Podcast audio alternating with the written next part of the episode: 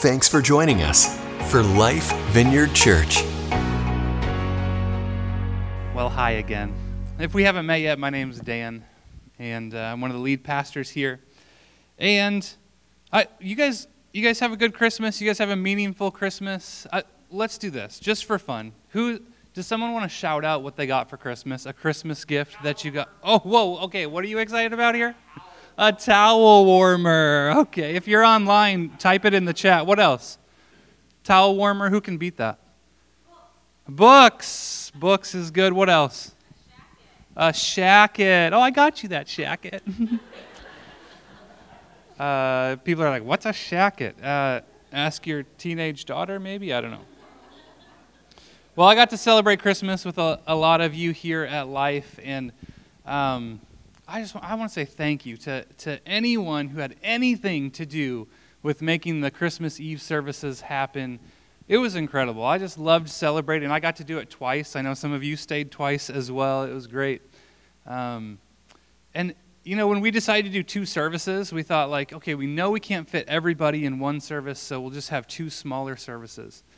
But I mean, you guys blew us away. Like when I told you to invite people, you invited people because we went from 82 people last year at our Christmas service to 162 this year, which is insane. That's incredible. So, thanks for inviting people. Thanks for wanting to be here. Thanks for making the service happen. Um, I just love celebrating Christmas with y'all. And happy New Year. Um, who's staying up till midnight tonight? Anybody? Oh, yeah, the kids. All the kids have their hands in the air. Some brave parents out there, I see. Great job. You guys are young, at heart at least. No way I'm doing it. Like we're playing the Netflix ball drop at like eight o'clock, right? Is that that's still a thing? They have a fake ball drop on Netflix. We're gonna do that. Well, um, our next message series isn't beginning until the new year, which is next week. Um, and it's called Come Alive. And it's a series about growing closer to God, not by doing, but by resting in and with Him. And so we're going to look at that. We're going to look at uh, all those things that, that um, how, how we can have rest with Him. Instead of a checklist of all the things that we do, we're going to look at how we can rest with God to grow in Him. You know, uh, when I told Jeanette about this series and how to announce it on, on Christmas Eve, she, she came up with this beautiful verse that describes this series perfectly. She was reading in Psalms and she had read this recently, so I want to read it to you. and it's Psalm 16 11. You will show me the way of life, granting me the joy of your presence and the pleasures of living with you forever. I love that. That's what this series is going to be out be about. So invite a friend, and we're going to uh, see how we can come alive by resting in Jesus. So that series starts next week, which means today is a standalone series. I get to pick whatever I wanted to talk about. Um, and I was thinking about what's it's it's New Year's Eve. The new year starts tomorrow. It's going to be 2024. What does 2024 hold? And what should we talk about? And I thought we should talk about unity today. Because 2024 holds with it one of the most divisive things that can happen to us which, of course, you guys know the Bears Packers game is January 7th. So that's going to divide some of us, and we need to talk about unity. Oh, and there, there's, there's an election or something too. Um, so we're going to talk about unity today. We're going to talk about how Jesus wants us to be unified. So much so that he prays for that for us. He prays that we would be a unified people, that we would be, have unity around him. Now, there's two levels that we can think about this today. The first level is uh, the unification that we just have in this church with the people sitting next to you, behind you, and in front of you. Uh, the unity that we have at Life Vineyard Church. And secondly, we can think about this on, on a global level the unity that we have with the whole church. Um, with maybe the people that you go to work with that are, are Methodist or Catholic or whatever denomination. They might believe a few different things, but we can still have unity with them. So we'll be talking about the capital C church today as well. So Jesus prays this for us. Jesus prays that we would have unity with each other. So let me read that prayer to you to start off. This is John 17, and I have a half apology that I don't have any scriptures for you on the screens today. Um, just felt like spending more time with my family than doing a PowerPoint on Christmas week. so if you want, you can turn there with me, or uh, you can get out your device, uh, read on your device, or just sit back and I'll read it to you. So this is John 17 20 through 23. I am praying not only for these disciples, but also for all who will ever believe in me through their message. I pray that they will all be one just as you and I are one, as you are in me. Father, I am in you. And may they be in us so that the world will believe you sent me. I have given them the glory you gave me, so that they may be one as we are one. I am in them, and they and you are in me. May they experience such perfect unity that the world will know that you sent me and that you love them as much as you love me. So here's Jesus praying for us, praying for you as a part of the church, praying for us to have unity with each other no matter what. And why? Why is he praying unity? A, it's good for us. And B, he tells us right at the end, he says, so that the world can know our love. Our unity is a witness. It's a reason for others to seek the, the presence of Jesus in their lives. Now, before I go, uh, before I go on, I want to just clarify that uh, unity isn't sameness. Unity is not sameness. You can kind of think of this in terms of a football team. You know, you got the 11 guys on the field, and if you put 11 Tom Brady's, the best quarterback ever to play the game, if you put 11 Tom Brady's on the field, he's going to lose every game, right? He needs the people around him with their different giftings and their different skills and their different jobs to help him out. And even if you have the best 11 guys, you would still need like the whole organization to support them. You need coaches, you need physical trainers. You need the people like in the in the front office doing the admin work that like book all these flights and make sure the team gets to where they're going. All of these people are doing different things to help the team, to help the goal of the organization. Um, and so you have all these different people doing their different jobs, maybe even with different philosophies of how to do them, and they're all brought into unity around one cause. And so the true the, the same is true for us as a church like in our local church here we've got a lot of people doing different jobs. We've uh, you know, we got people doing homeless outreach, and then we have people uh, making coffee and greeting you at the doors, and uh, on the worship team, uh, leading us in worship. We've got the tech team making things sound good. We've uh, got the community outreach team, and all so many. Sorry if I didn't mention yours. There's like 20 more different things. Kids ministry. I got to shout out kids ministry. They're so important. And so we're all doing different things, but with one goal to be unified, so that people can know the presence of Jesus. And then you can think about that on a global level as well with the church. You know, each church kind of has um, what they do really well. And so there's some churches that like really care about social justice and, and helping people like Jesus did. Like I've heard of these churches that pay off uh, thousands, millions of dollars of medical debt for, for their communities. I love that. I think that's so cool. And then there's churches that like deeply, deeply care about the Word of God and they, they focus on the Word of God and, and, and, understanding it and knowing it. And then there's other churches that focus on the power of the Holy Spirit and what God can do through us. And I could list a thousand others, but we're unified in Christ. There's a passage in the book of Philippians that has a lot to say about this unity. This is Philippians 1 27 through 2 2, if you want to follow along. And this is Paul writing Whatever happens, conduct yourselves in a manner worthy of the gospel of Christ. Then, whether I come see you or only hear about you in my absence, I will know that you stand firm in one spirit, striving together as one for the faith of the gospel, without being frightened in any way by those who oppose you. This is a sign to them that they will be destroyed, but you will be saved, and that by God.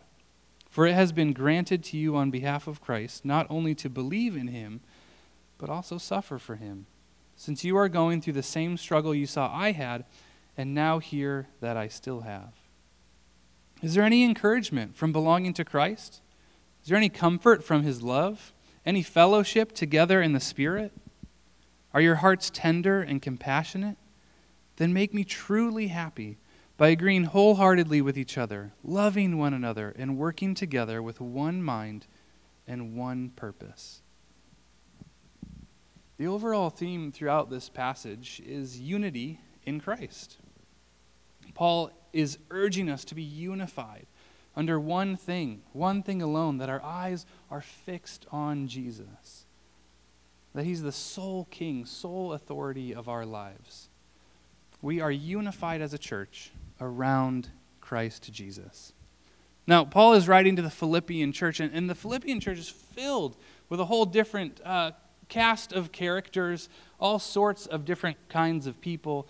And we can read about the Philippians um, and who they are in Acts chapter 16. You don't have to turn there. I'm just going to kind of summarize it. But if later this week you want to read Acts 16 and read about these different people, uh, it's a cool narrative. It's a, it's a neat little story uh, about these different people that are in there. And it's important to remember that Paul is writing to a church just like us, full of different people, full of different people with different occupations and walks of lives and different beliefs, political views, and various backgrounds. And I think sometimes we look at the Bible and we read somebody in there and we just automatically put them on a pedestal like, yes, they're in the Bible, like they made it, they're the perfect human. But they're not. They're just like you and me. They're human just like you and me. If they weren't, there would be no need for this letter to be written to them. Like they needed encouragement to be unified just like we do. So in Acts 16, we're introduced to just a few of these people in the Philippian church. And one is Lydia, and she's a wealthy businesswoman. She sells purple cloth, which is super expensive. Um, so she's pretty wealthy. And you could kind of think of this as someone who's like runs a Ferrari dealership. You know, they're dealing with a, a certain type of customer, they're running in certain circles, and so they're, they're well off, doing well for themselves. That's, that's Lydia. And she meets uh, Paul and uh, she meets Jesus and she's uh, amazed and her life is changed. And so she joins the church. And then there's another woman. She's a former fortune teller, a gifted one, too, and a slave and formerly demon possessed until Jesus frees her from that life through Paul. And so, uh, I mean, you talk about someone who's been through a lot, like a, a fortune teller, a slave, and demon possessed. Like she's been through so much in her life. And now she's in this church. And then in the same chapter, we read about this jailer who's he's working for the very government who's oppressing that Philippian church, who wants them out, who wants them uh, not to worship anymore. He, he works for that government. Imagine being in a small group with these three people. Like, invite those three people over to your house and try and have a conversation. You know, everyone's going to be coming from different points of view with different ideas, different backgrounds. And that's not too much different from our church today. And so, as Paul is writing to the Philippians, remember that God is also writing this to us. These instructions are meant for us. So, in this chapter, we read these instructions of unity. I'll just list them real quick, all the ones that I see. Uh, stand firm in one spirit, strive together as one, be united in Christ, have a common sharing in the Spirit, be like minded, have the same love, be in one spirit, have one mind. That's just in those, those few verses. So, Paul is telling us as a church to have this kind of unity. And as I'm reading this, I can't help but think, like, how? How? I, think about the Philippian church. How do you have that kind of unity with all those different kinds of people? It's kind of a miracle that they could have a unified church. And I think about our church with all of our different backgrounds, different political beliefs, uh, different kinds of people, and I think it's kind of a miracle that we can have the unity that we do. And I also ask, like, we're not perfect at it, right? And so, how can we grow in that? Well, thankfully, Philippians uh, chapter 2 tells us how. We're given a set of instructions on how to be unified, even in such a divisive culture. So, I'm going to read Philippians 2 1 through 4. Uh, the first two verses we've already read, and then the second two verses I'm going to are new for us. And I'm going to read uh, from a little bit of a different translation. This is N.T. Wright's Kingdom Translation. This is Philippians 2 1 through 4. So, if our shared life in the King brings you any comfort, if love still has the power to make you cheerful, if we really do have a partnership in the Spirit, if your hearts are at all moved with affection and sympathy, then make my joy complete. Bring your thinking into line with one another. Here's how to do it hold on to the same love. Bring your innermost lives into harmony. Fix your minds on the same object. Never act out of selfish ambition or vanity. Instead, regard everyone else as your superior. Look after each other's best interests, not your own. I like that. Bring, bring your innermost lives into harmony. Fix your minds on the same object. Know, our unity here in this church begins with our hearts and minds focused on Jesus. And that doesn't have to happen individually. You don't have to have it perfect together individually and then bring it to the church. We do that together. Like we work that faith out, we work that unity out together as a group. The, uh, what else is coming up in 2024 is the Summer Olympics. Do I have any Olympic? Oh, okay. Some people. Some of you are super excited. Liz has got so excited she's going to cough a little bit. Um, we love the Olympics in our house. Um, Liz, I think I've told you before, but it's been a while, so I'll tell you again. She uh, had a house fire when she was young, and then she went to a hotel and stayed there, and the Olympics were on. It's all she got to watch, so she just watched the Olympics. And now we do that all the time. So we love the Olympics. You guys have any favorite Olympic sports, winter or summer? I don't care. Just shout them out. I want to hear your Olympic sports. I'm ready. Curling, of course. Track and field, that's great. Gymnastics, ice skating, swimming, says the swimmer. Nice. Interpretive dance. Is that Dan? I, are you talking about what's synchronized swimming? You're talking about synchronized swimming. I didn't expect anybody to say this, and that's okay. It's uh, the eight man rowing team, is what I want to talk to you about. I find it fascinating because of what it takes to win in those boats. And it's not the team with the strongest rower that wins. It's not the team with the most expensive boat or the nicest oars, although I'm, I'm sure that can't hurt to have those things. It's not even like the strongest team, like the, the team that could lift the most weight. They're not the ones that win. The teams that win their races are the teams that are the most synchronized. Their oars have to hit the water at the exact same time. They have to pull together at the exact same time. They have to leave the water at the exact same time. These are the teams that win. Even if there's a guy that could row like faster than everybody else at like insane speeds with insane strength, that wouldn't help you because you've got to be in sync. He's got to hold that back and be in sync with his team to get to the finish line.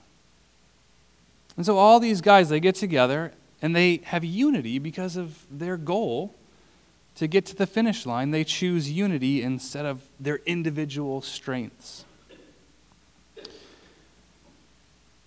For us as Christ followers, we're to bring our lives into harmony and we fix our minds on one goal that is Jesus.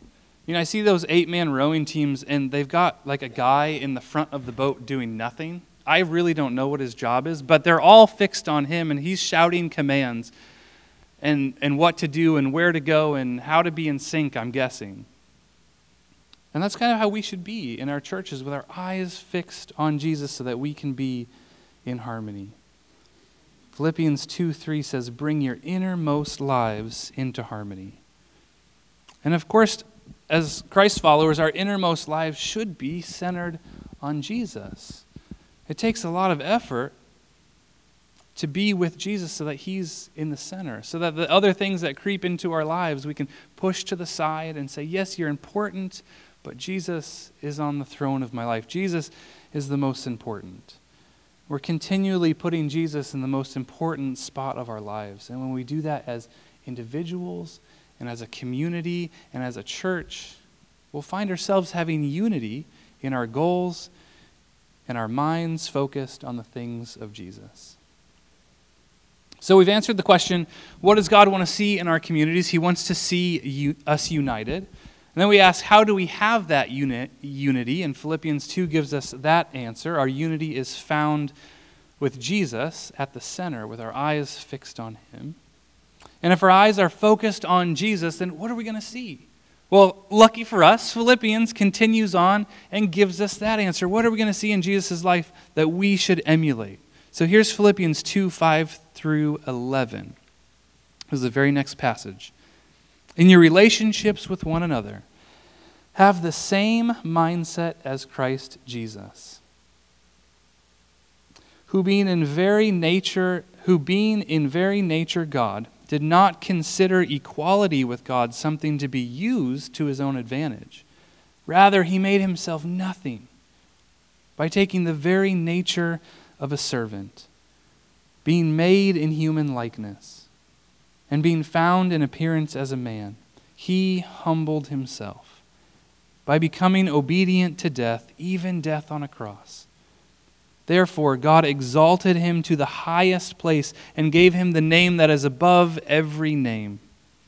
That at the name of Jesus every knee should bow in heaven and on earth and under earth, and every tongue acknowledge that Jesus Christ is Lord to the glory of God the Father there's a i was reading that a lot of biblical scholars think that this is a, a, song or a poem that was read together as the church and i just think about you know uh, the wealthy woman lydia and the, the former slave fortune teller and the jailer like singing that together. That's something. That's really significant. They're declaring the foundations of their faith and that's what we do. We're we're, we're singing here, declaring our foundations of our faith and worshiping God together. Here, Paul uses it as a way to show how we can live in unity by having the mindset of Christ, the mindset of the perfect servant. And even Jesus says in Mark 10 45 that he didn't come to be served. Like he's the king, he's God. He didn't come to be served. He came to serve, he says. The creator of all things, the king of the universe, gives up his throne to serve us. He gives up all the rights that come with being a deity, that come with being a king, to serve us. Jesus takes the nature of a servant, lives his life by putting others first, and then in the ultimate in the ultimate service, he puts his life down for ours. And because he lived a perfect life, death couldn't hold him. He rose from the dead, conquering sin and death with and for us, so that we can live in unity with him. So, to recap, we as Christ followers are to live in unity by having Christ at our center. We do this, as Scripture says, by holding on to the same love bringing our innermost lives into harmony, fixing our mind on Christ, regarding everyone else as more important than we are. Can you imagine that this year? Can you imagine if people, uh, even just our community, just put everyone else above themselves? I mean, I'm not even talking about politicians. I don't, I don't, I don't expect that from them at all. But wouldn't that be something? But what if we just did that? What if we treated everyone else as more important than ourselves? Looked after everyone's best interests more than our own interests. And the beautiful thing is that we don't have to do that blindly because our perfect example of Jesus, he has, he's already done that. He's given us an example to look for. You know, at the beginning of the message, we, we read the, the first verses from Philippians. And Paul wrote, for it has been granted to you on behalf of Christ not only to believe in him, but also to suffer for him. Friends, as Christians, we haven't been promised an easy life. In fact, it's just the opposite. But what Jesus does say in John 10:10 10, 10 is that he's come so that we can have life and have it to the fullest. And this way of being a servant, of having unity, of, of putting Christ at our center as our example, is a way that we receive that fulfilled life with God. Will you pray with me? Jesus, I, am so grateful that you just didn't say, here's what to do, but that you said, here, let me show you what to do. Let me show you how to live. So I pray that we would have that mindset. We're not perfect, we're going to mess up. I pray that you continually show us um, how we can have the mindset of being a servant so that we can have unity together. We want to follow your example. Put that in our hearts, Jesus. We love you. Amen. At Life Vineyard Church, we want you to experience the life changing presence of God. We'd love to have you join our community. We meet every Sunday in Mahomet, Illinois. To find out more, go to lifevineyard.org. Lifevineyard.org.